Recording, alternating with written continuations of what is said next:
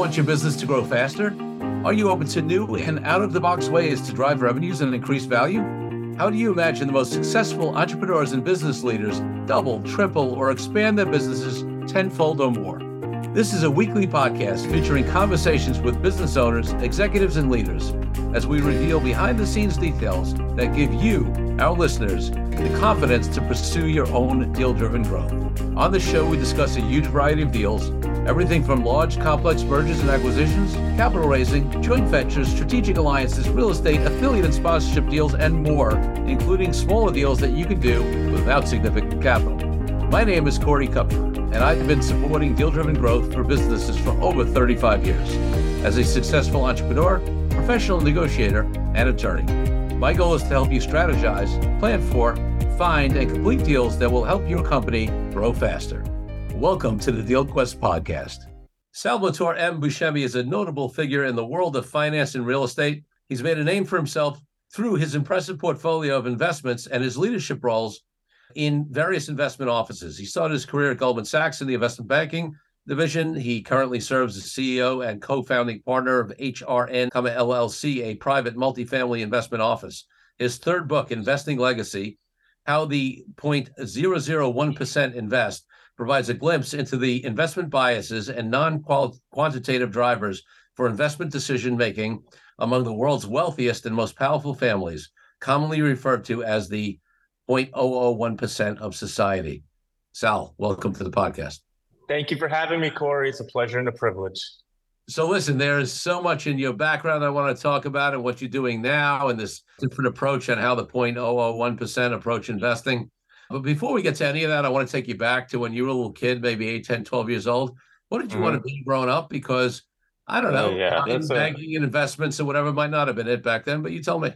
That's a good question. I thought I wanted to become a doctor, and I had some friends whose parents between junior and senior years gave me a book. It was called Confessions of a Medical Heretic, and it was written in 1977, and I was reading it probably about 17 years later.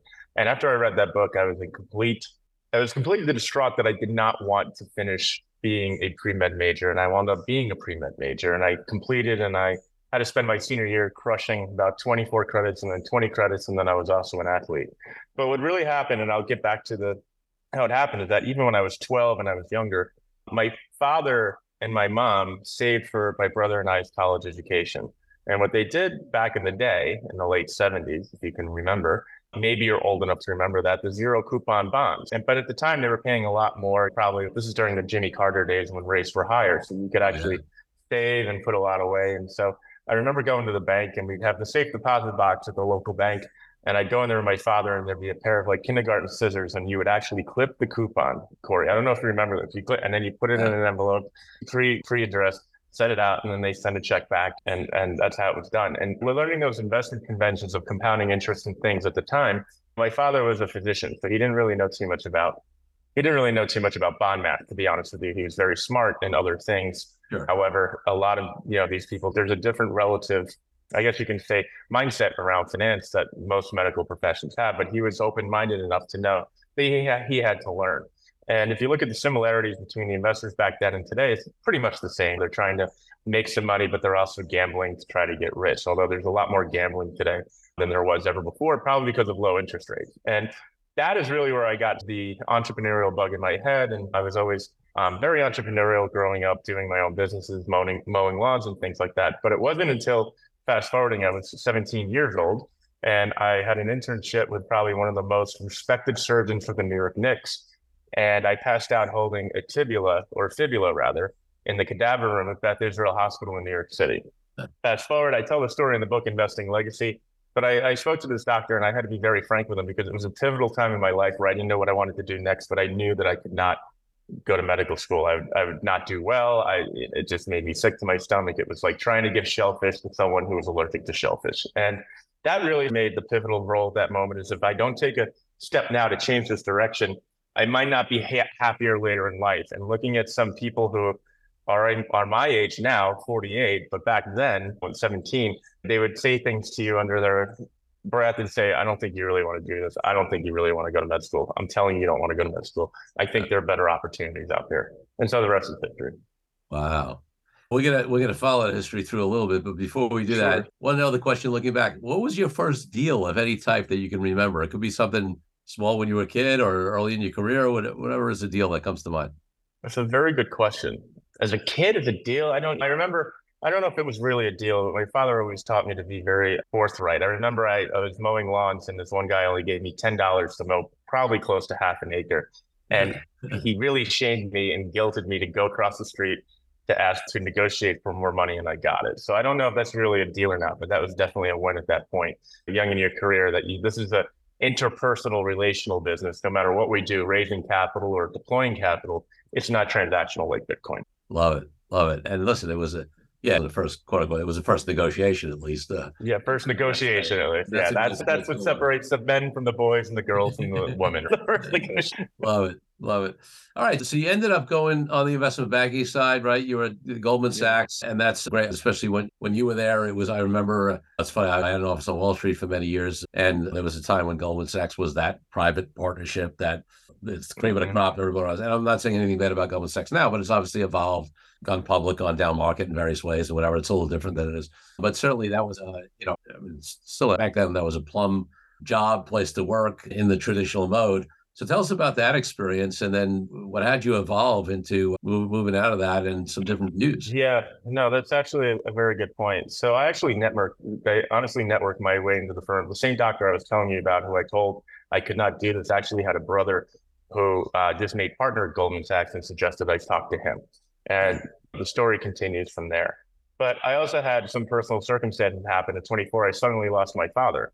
And at that point, he was 56 and he was still working. And I made a, uh, some life decisions at that point, being the oldest son. I was thinking to myself, how do I want it this to end? And so I promised myself before I was 30, I would, I would run my own balance sheet with an institutional fund. And so at 29, I raised $30 million, which is a lot of money from this fund, which is almost 10% of their AUM at the point maybe about eight, to basically during the last credit crisis become the, the kitchen sink for Bear Stearns when we bought all of their rough defaulted mortgage product. And that's really the claim to fame that I have, how you build a leverageable brand doing that.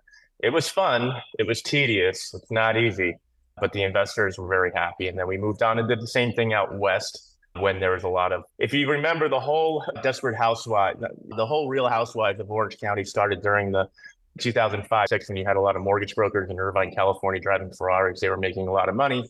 Nobody in California was really working. They were just refinancing their homes or working as mortgage brokers or realtors. When that popped, there was tremendous opportunity, of course, and we went out there for that. And without going too far into the story, we've always been very practical and pragmatic in relates to how we buy real estate and getting into it because of my background into it. But just going out on my own and doing something entrepreneurial, not asking friends and family for money, but more so knocking up and down Park Avenue um, develops a different type of character. Yeah. So let's talk about that a little bit because even the the concept. I mean, I, have had this discussion with various couple of people on the podcast and in general. D- doing raising money from other people, right? There, there are certain, there are only some people not only who are successful at it, but even can deal with it. I remember we we raised. I've done a couple of real estate investment funds, not not big, a few million dollars here or there. We did some small condo conversions of what some multifamilies, things like that. Did well on some of those deals, but then we raised the fund in 2007. and and do I need to say anything more? Yeah, way more smarter people than us got wiped out. We actually felt great that we even on that fund we got over 60 percent of the money back to the investors, which we thought might be gone. But but it does raise this this thing about what had you be the kind of person that could go out and raise significant capital from people that you didn't know or that you not friends and family, right? I think if you look at it, people hire you at Goldman Sachs and other investment firms because you have much more of a dynamic personality. There are some firms that you know rate you on quantitative and everything, but when you're dealing with a partnership and they have credos, you never let your partner down, and you have this holy grail it becomes more of an effort of salesmanship. And if you can cross pollinate things within an institution, that's really how you make the big bonuses. And I think a lot of people don't understand that salesmanship is a big part of this. I see a lot of real estate investors. I was telling you this the other day when we were talking. I was at IMN and you have all these like machines, these guys coming over, but because they have a multifamily deal, they come around and they show you numbers and math. It's not real estate is, has a human component to it and it always will. And I always judge people by many things, but the, the ability for salesmanship and negotiation and influence is very important. That's a skill set. I don't care if you're a founder or if you're an investment banker, they call it coverage banking back in the old day. That's what we carry on today because that interactivity is what gets people to write the tickets for the deals. And if you don't have that relationship or any sort of fundamental understanding of what your investors are and how they how to communicate with them, it's not going to be a good it's not going to it's not going to be a very easy voyage for you. And I see a lot of people who are very quantitatively focused, but nobody ever got rich by putting together a spreadsheet, right? People have in the stock market, but that's usually flash in the pan. I'm just saying there are skill sets that a lot of people are lacking today because we do not have the salesmanship and the understanding that they need to do that. They think that they can wear busted up shoes and look like Sam Blanken Smith the age of 50 going around asking for money because they're multifamily operators and that's what they're supposed to look like with the pinky rings on and everything. But really, what it comes down to is that you need to be able to you need to be able to be much more dynamic as it relates to not only being an operator or being a leader, but also being a salesman.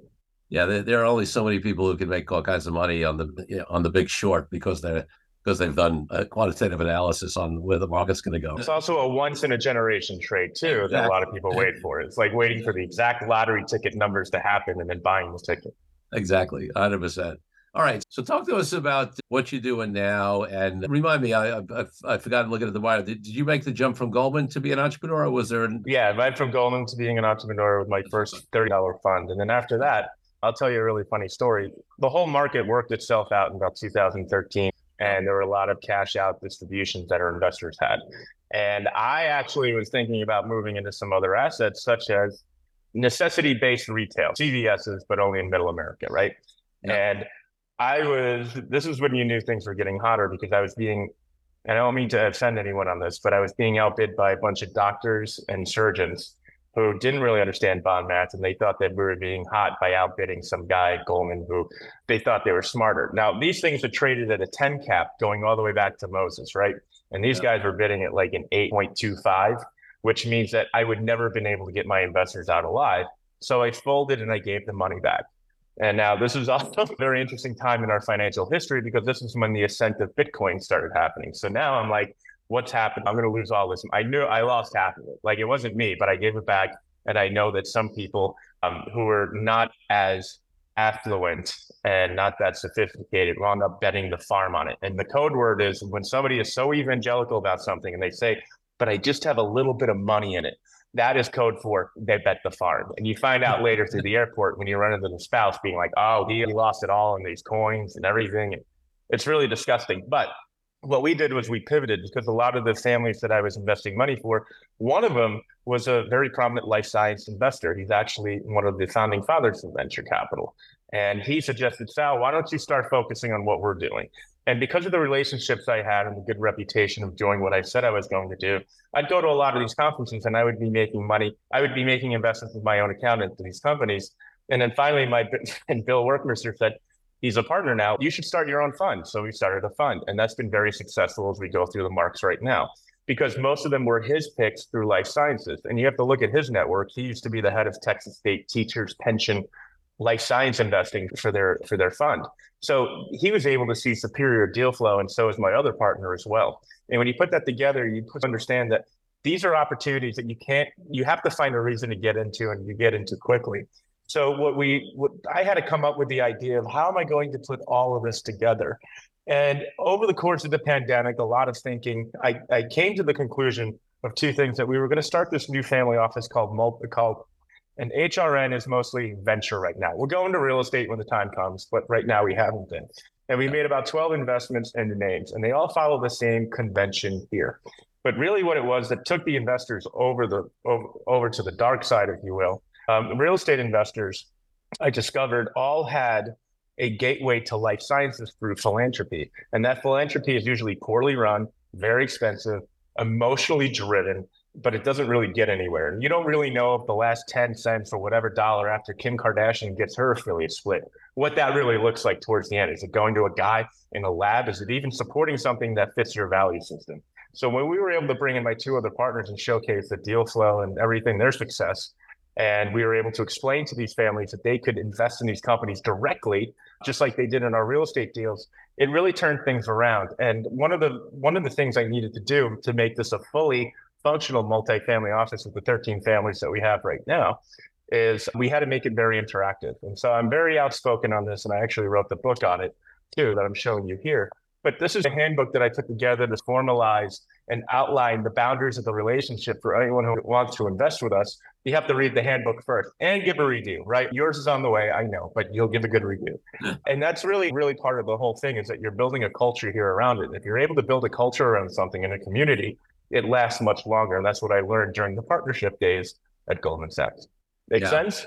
No, no, totally. I love the outlook. It's clear. So let so let's delve into this thing that you're alluding to now, and also we talked about in the bio that 0.001 mm-hmm. percent. No, what is the difference? in our when we had our pre-call, I told you we represent. We've done work with hundreds of investment advisors, helping yeah. them break away, helping them set up. And there's a lot of investment advice out there, not only from those folks, but also from people on TV and all this kind of stuff, whatever. Diversified yeah. portfolios in the stock market. Yes, a lot of people yeah, yeah, real estate investing in the value of that. But and even some alternatives that relatively wealthy folks have some alternatives, some alter just some alternatives, right? Exactly. Meanwhile, Yale has 90 percent of their endowment into alternatives. What do they know that you don't, right? And that's where you got to look at it. Yeah, so so that, that's what I that's what I want to get to. Alts are in the big investment banks, right? Any of the wirehouses, whatever.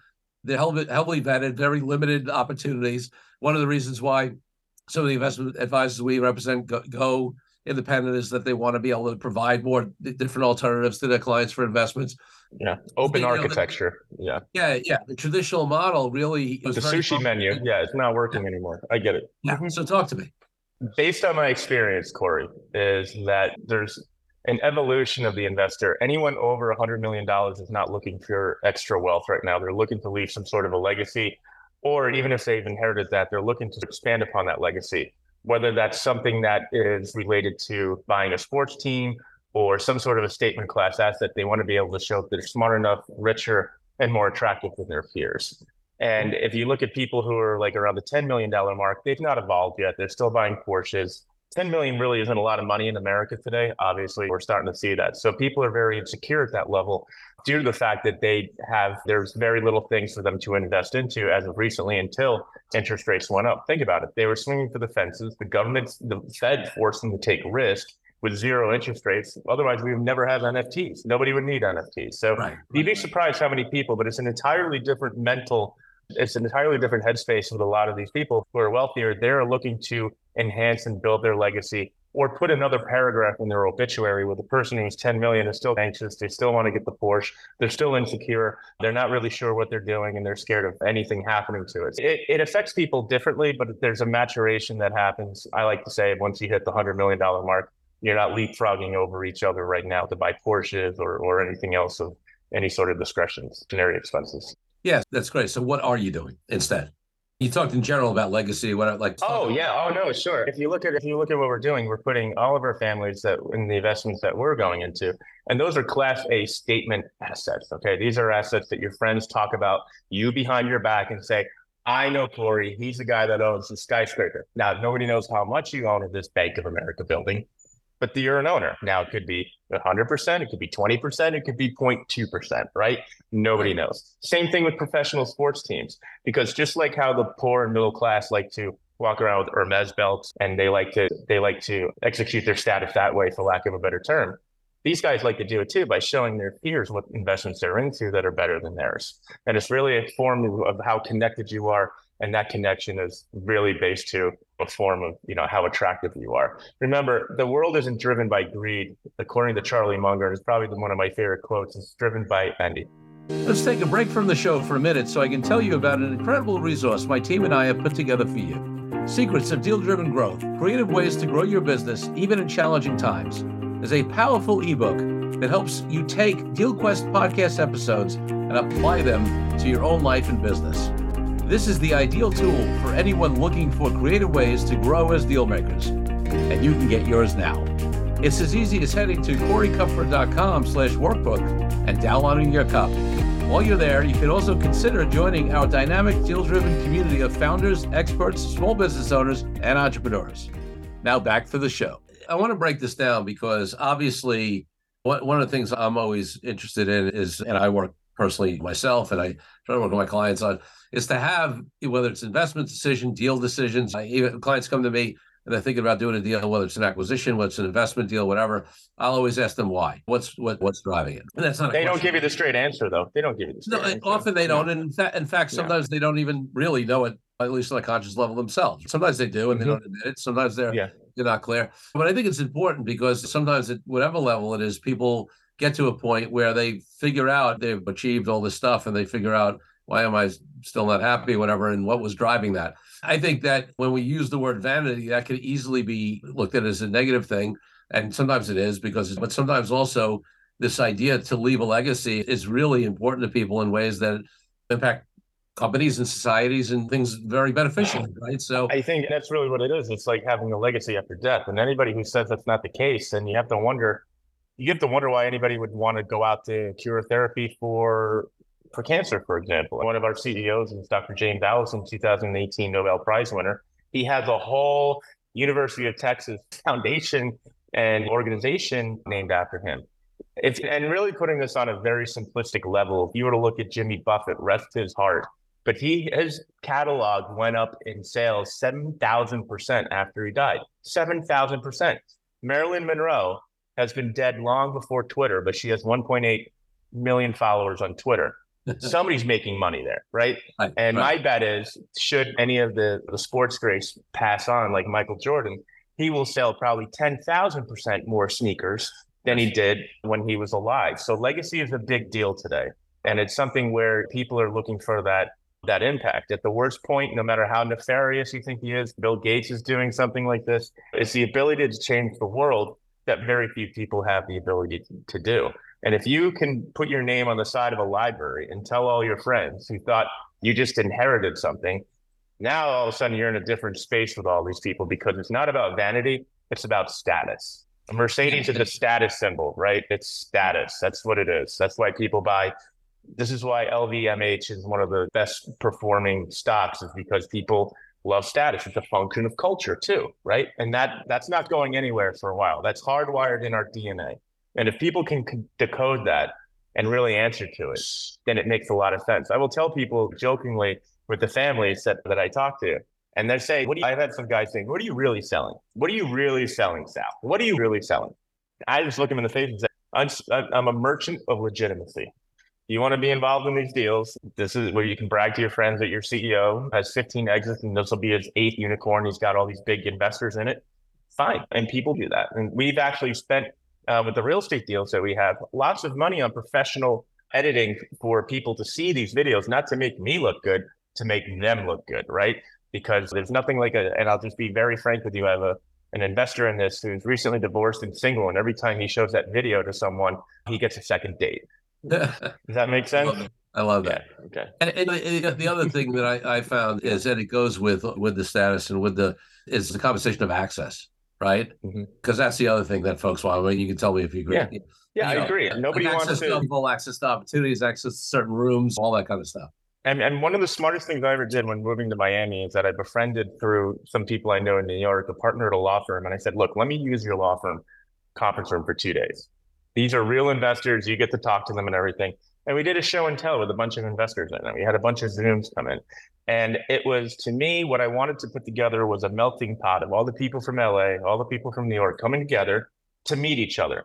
And that galvanized not only our brand, but also it not only elevated our status, but it made everybody feel happy to see who they were in bed with, who were in most cases more successful than they were. Love photos it. were taken, Instagram photos, everything for the gram. It's done. Very wealthy people do this, but in a very discreet way. Yeah, yeah. So let me ask you a question. I, it, it would be fair to say that out of the thousands, tens of thousands of listeners we have, just like the rest of the, although they, I'm sure they skew average high, higher income than and, and higher wealth than uh, than most people, just because of people interested in deals. Certainly, the far the far far, far majority of them are not going to be in the hundred million dollar right range. So, what are some of the lessons that in in working with these families at that level that maybe folks who aren't quite at that level yet, but would like to get there, can apply in their lives and their investing in their decision making now? I'll tell you, if we're getting into venture and we're doing anything right now, there's two rules that I look at. And regardless of the industry, just pr- pretend you're agnostic. I was having this conversation with a family that I met at IMN, very wealthy, timber family, actually, lumber family. Yep. And they were looking to get into venture. And they're like, what are your, and he had experience. Don't get me wrong. He was a smart guy, hired by the family as a CIO. So he and I are like just getting along swimmingly.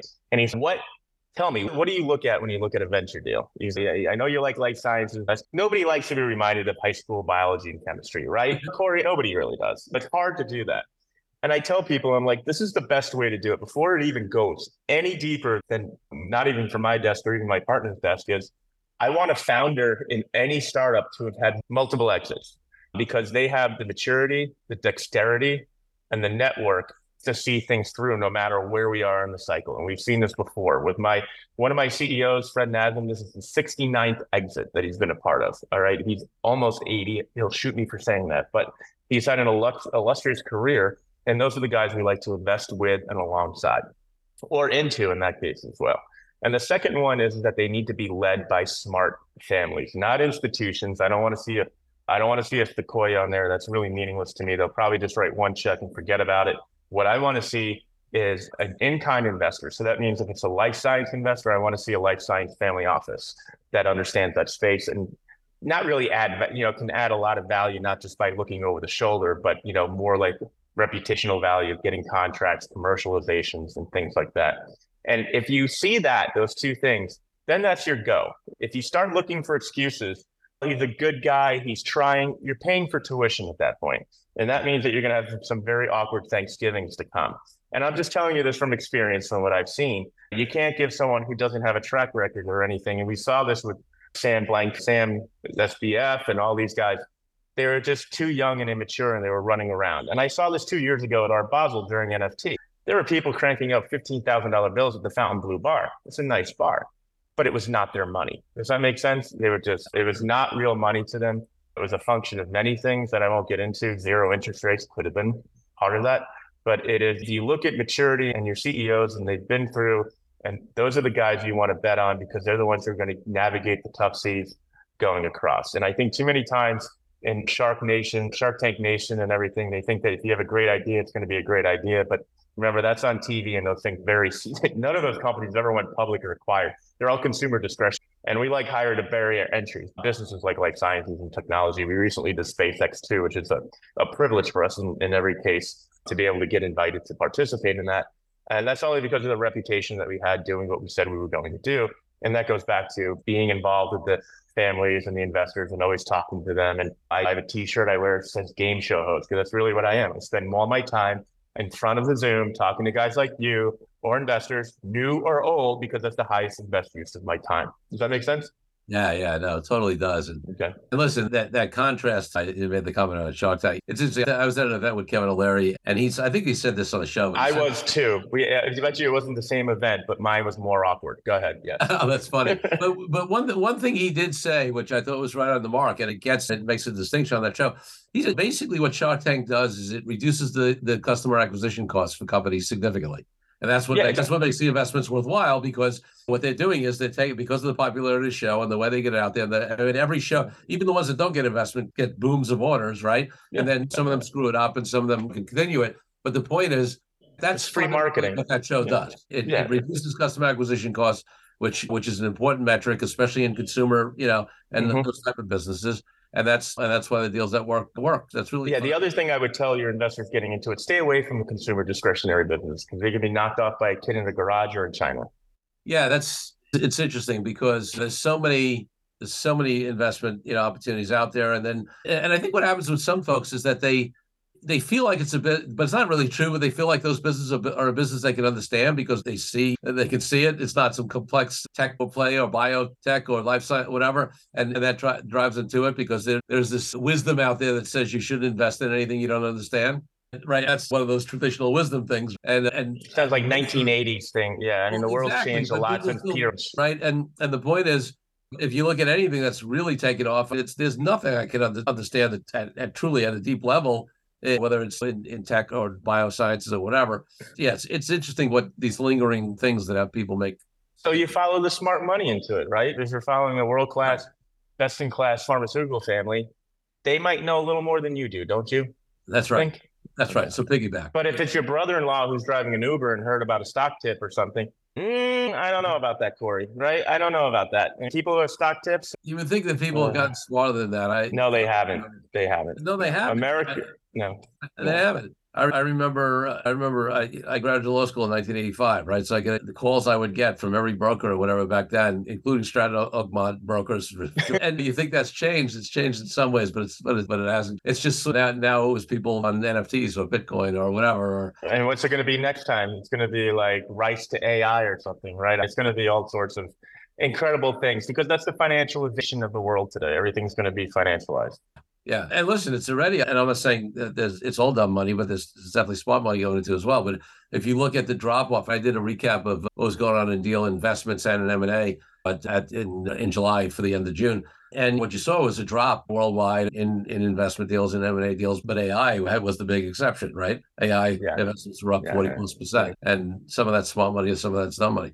So yeah, so talk to me a little bit more about. You've alluded to various sectors. You've done real estate in the past. You do science stuff. You talked about crypto and Bitcoin. What, and, and we have so many confusing economic factors, at least if you listen to the mainstream talk. Oh, inflation's was high, now it's coming down. it's down. all fake news. It's all fake numbers. Rates are going up, figures. blah, blah, blah, all this yeah. stuff. So yeah, cut yeah. through it.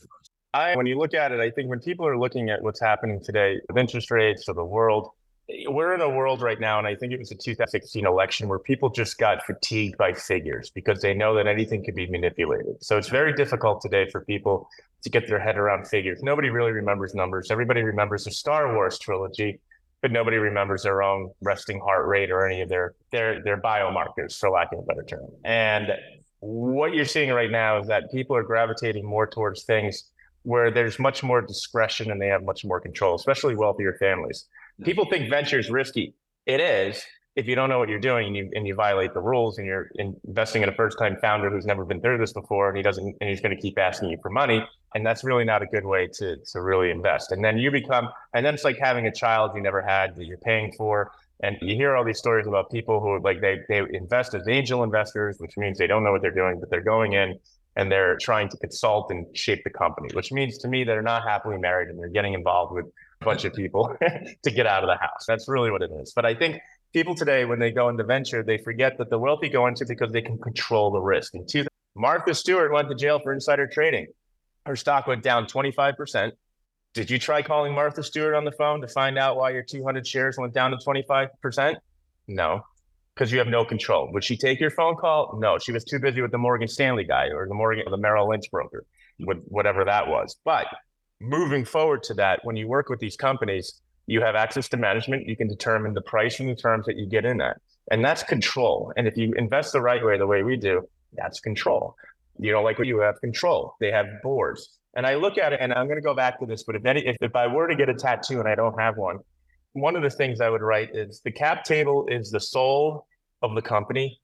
The board is its conscience. Okay. And if you remember that and you look at the board and it's a bunch of cronies that are older than you and they don't know what's going on and they don't you know this is a tech company and they all look like they can't handle excel.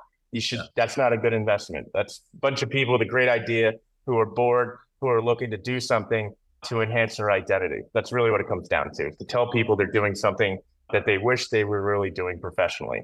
So you got to look at it that way and if you look at the deals as far as hey how do i control the risk going into these deals? You have a lot more control but you got to remember the liquid markets are very transactional they are very impersonal. And I think that during the Bitcoin days, where everybody was sneaking into your direct messages, I think a lot of people have been conditioned to think that this is a very transactional world, and really it's very relational, Corey. Okay? It's very relational. All the investors I've known for at least well, some five years, some as long as 20 years, more than that.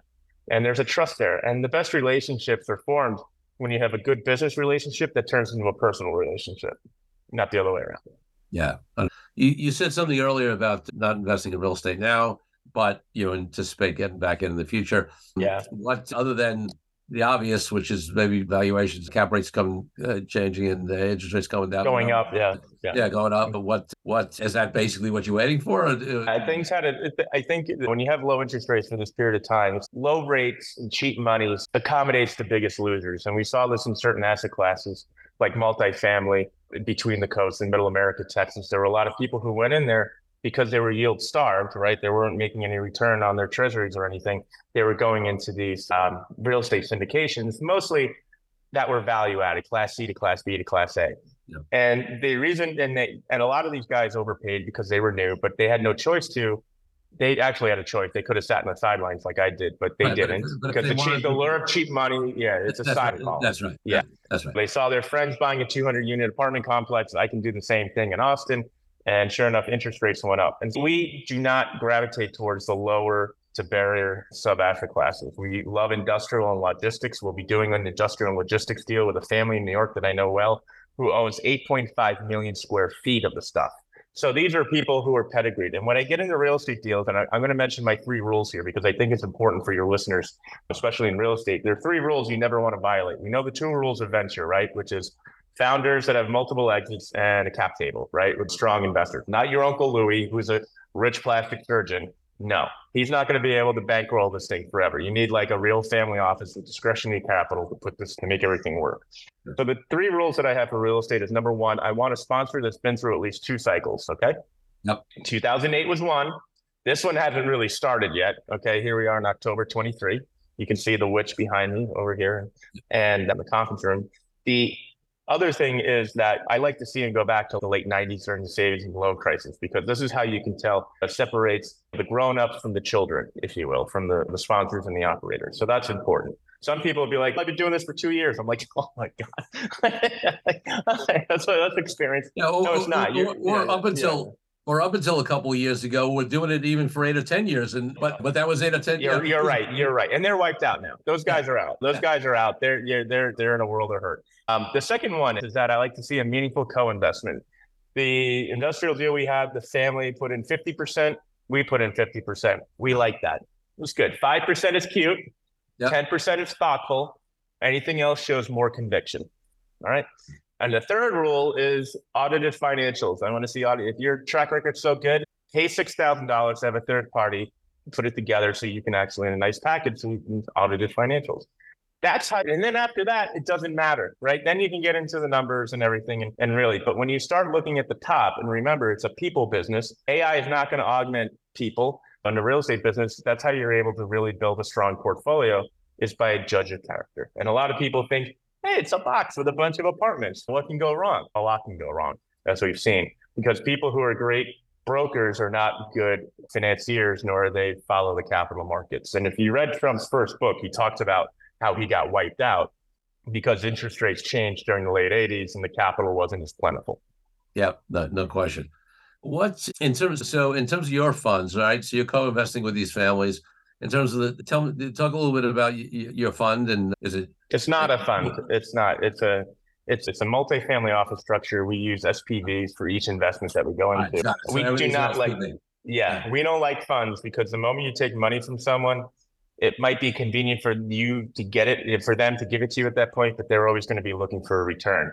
Yeah. And in the industry, we call that the IRR curse. So you have an IRR clock, an internal rate of return, because the return, the IRR, you can't bring to the bank. It's just a way of showing the performance of the investment under the judgment of time. It's when you have somebody takes money. If I take money from you, Corey, you're gonna be like, "Oh, are we in anything yet? Is it out? Is it out?" Exactly. And that's Yeah. not what we want. Yeah. That's right. And and that's where listen, the advantages I've talked about this on the show as well. The advantages you have capital where you can act quickly, but if, but folks like you can raise capital quickly for the right SPVs. And- Correct. yeah. And then the other issue is right. this pressure to deploy capital. What happens when you're pressure to deploy capital is that often folks lose deal discipline. And make mistakes. They make when you do bad mistakes, right? Yeah. yeah. Yeah. Because you look at the economics. Yeah, I see that too. And it, and I think I do have a smaller balanced fund that's venture oriented called Dandrew Partners Encore Ventures, which is doing very well. But that was set up because my partner Bill had a lot of opportunities that we could backfill before the end of the year. And using that term that I said before, mice still where elephants can't, we were able to have outsized returns because we were able to pinch into these deals where at the last minute. So we built it for speed. Got it. So in the SPVs, who are you looking in addition to your the family office partners, right? Where is the rest of the guy? Are you who are you raising the capital from? Is it all family office folks? Yeah, it's What- all family office folks. Yeah, there are people who I've known for a while. We do have a few people who are very wealthy, affluent individuals. They're around maybe like the, the five to ten million dollar mark. But they're they know what they're doing. They own operating businesses that throw off cash and they have trust that they want to, you know, what this is I want to put my son's trust into this deal or SpaceX or something like that. We try to stay away from middle class investors because they're unsophisticated and they always have liquidity needs. And they're not any we, we do not deal with those people at all. If you've never made a private placement, don't come to us first. yeah, you got to read the handbook first because a lot of people don't understand this and they think, I gave you my money. I want it back. No, it's gone. It's in, it went to the salaries of this researcher here, or it went to the T&I for this development here. They don't understand it.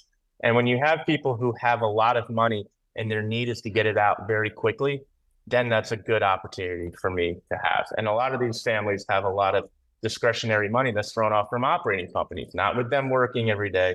These are people who throw off, who, who have either made a lot of money or they have operating companies that throw off a lot of money. And it goes back to the history of time, really, is that once you have, you received a tremendous amount of wealth, everybody becomes an investor. Back in the day in Europe, we used to call it merchant banking. This is how ING Barings is formed. This is how, not as old as you, Corey, like this is how you know, Rothschild and Company. And, and, and there's an actually, there's an interesting book if you really want to get into it. But like all these families, like Goldman, they were basically, they sold window panes and all that money they used to buy mortgages and notes. And Marcus Goldman would carry the notes under his hat and everything and trade them for people and he could smell a bad bill a mile away it, it hasn't changed. And so today, people, it's a normal. But if you look at someone who's had an exit, they they get so depressed after they buy their second Porsche and all the discretionary stuff they're sending. And I had this conversation with someone with 25 million in their bank account, and they're like, I don't know what to do next. Do I start another company? I'm like, are you that bored that you want to do this and go through the hell again? He's no, I want to be like you, Sal. And I'm like, all right, we're going to read this book,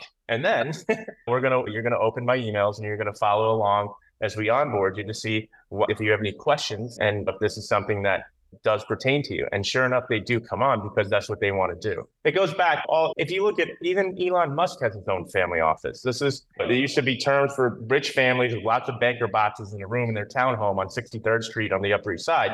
Now it's turned into something a little better where technology is taking over. But there's a lot of money out there globally. And that's why I'm in Miami to invest in the US because the US is still seen as a safe place globally for rich people to invest. Yeah, yeah. So you held up the book a couple of times. Most of our listeners, most of our Uh, that we do have viewers, but most of our are listening. So let's make sure that you, sure. that they know we mentioned the bio. But let's talk about the book just for a couple of minutes. And I know it's not your first book, but uh, talk about this latest book. Anything yeah. else you want to talk about? And before we conclude here, I want to give you a chance. To- yeah. So three years ago, when we were putting this together, just a, an annotated story. I was out east in the Hamptons with some friends, and I was absolutely bored. And it was after my mom's funeral, and I didn't know what to do. And I called my publisher and I said, you know what? I'm done of hemming and hawing. I'm going to write this book. And I wrote it like in a, in a spirited form because unlike the other ones that are a little more academic or how to, this was more like a, it was more, it was a little more salacious. And what I did was like called in a lot of favors. And what I purposely designed the book around was to slaughter a lot of sacred lambs and have big undeniable authorities corroborate that. For example, ex-bosses at Goldman Sachs, a Rockefeller that I sent on the board with Genius Biotechnology, Stephen Rockefeller, bookends a chapter here on impact investing we talk about statement assets.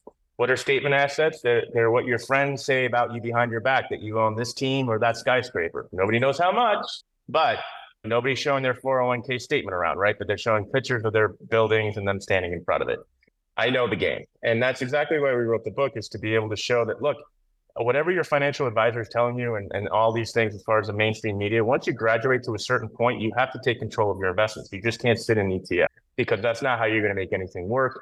It, and, and people get to this and they used to take a very junk drawer approach to it, like their health, for example. They, they wouldn't do anything until there was a lot of pain or they felt an urge. They would never go to a doctor.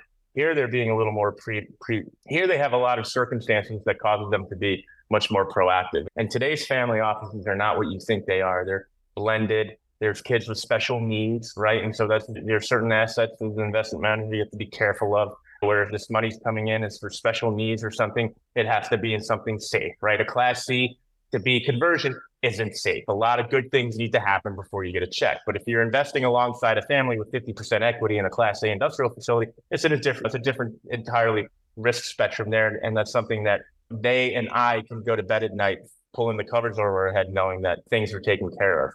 So that book is put together. If you want an autographed copy, I did Audible, I did record the Audible version myself and it's available on Audible. And it's called Investing Legacy How the Top 1000th of 1% Invest. Not 1%, because that's everybody on the coast, right? Anybody in California or New York is a 1%er.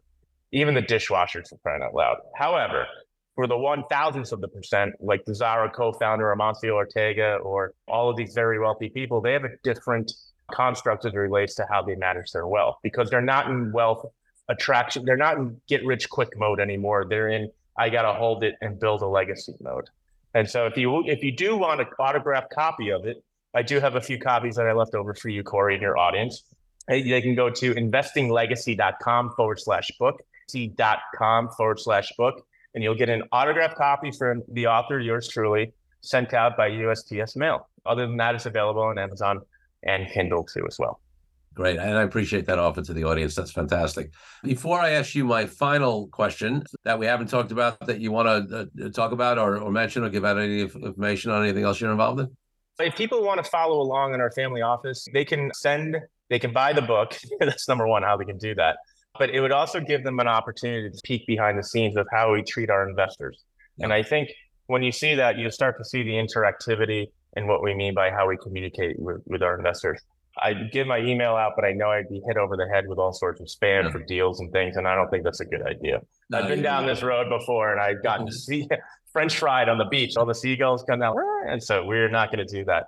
Um, but if you do get on the book, if you go to investinglegacy.com forward slash book, you're, we will make sure you're automatically onboarded onto our multifamily platform where you'll be getting the emails and you can see, peek into the TP, if you will, Corey, about how we do things.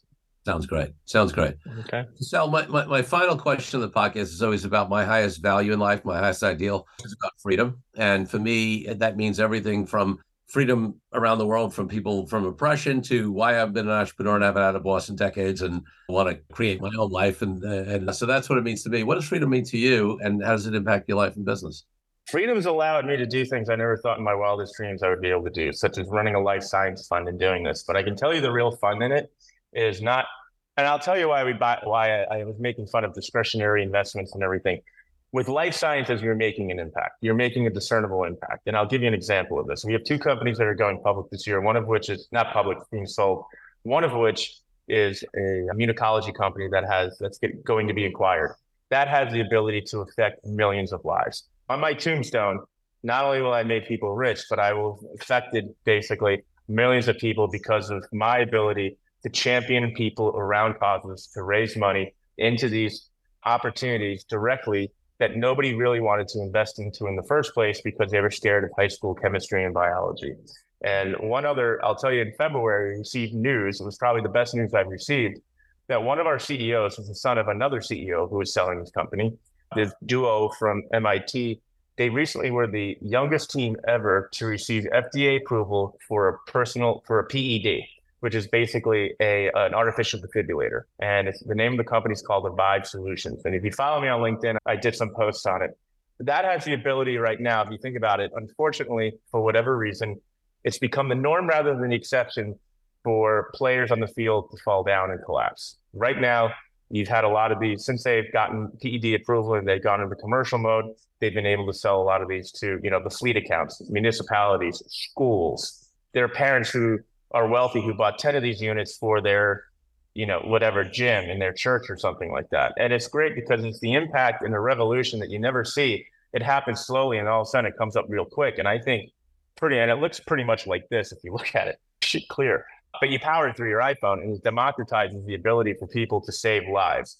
And one of the things that i look at is that the manufacturer of this the ceo he has the eyes of God, for lack of a better term, where he can see how many times this thing's been used, right? When you look at that and you talk to an investor and say, this has been used a thousand times, that's huge, right? That's a thousand lives saved or attempted to be saved. We don't know what, you know, what the full number is. And that's something that comes in later in the audits and the follow-up calls, like an insurance, they have a, what we figure that out. But the, the ability to say that I helped save that kid on the field because of the investment that I made for $200,000 into this company, you know, that this investor made, it gives them a sense of pride because not so much now is it the making the zeros or extra money. It's the bragging rights that go along with the fact that your friends or your kids say, uh, my parents inve- invested into that at the time when kids were dying on the field. And they were able to save a lot of lives as a result of that. And now their kids have a library named after them. Does that make sense? Love it. Love it. Okay. Sal Buscemi, thanks for, for being such a great guest. Thank you. Podcast. Corey, you're a star. Thank you so much. Anytime. Thank you for joining me on this episode of DealQuest. where we help you understand how deal driven growth can be your ticket to freedom. I want to invite you to a unique way to tap into the wisdom and experience of the DealQuest community. The Deal Den is a place where entrepreneurs, high level executives, and business leaders come together, support each other's growth and success, and share what's working best, as well as what challenges we are facing right now. You will get input not only but from all of our members. We collaborate and serve each other. To join us, go to coreykupfer.com slash deal day. I'll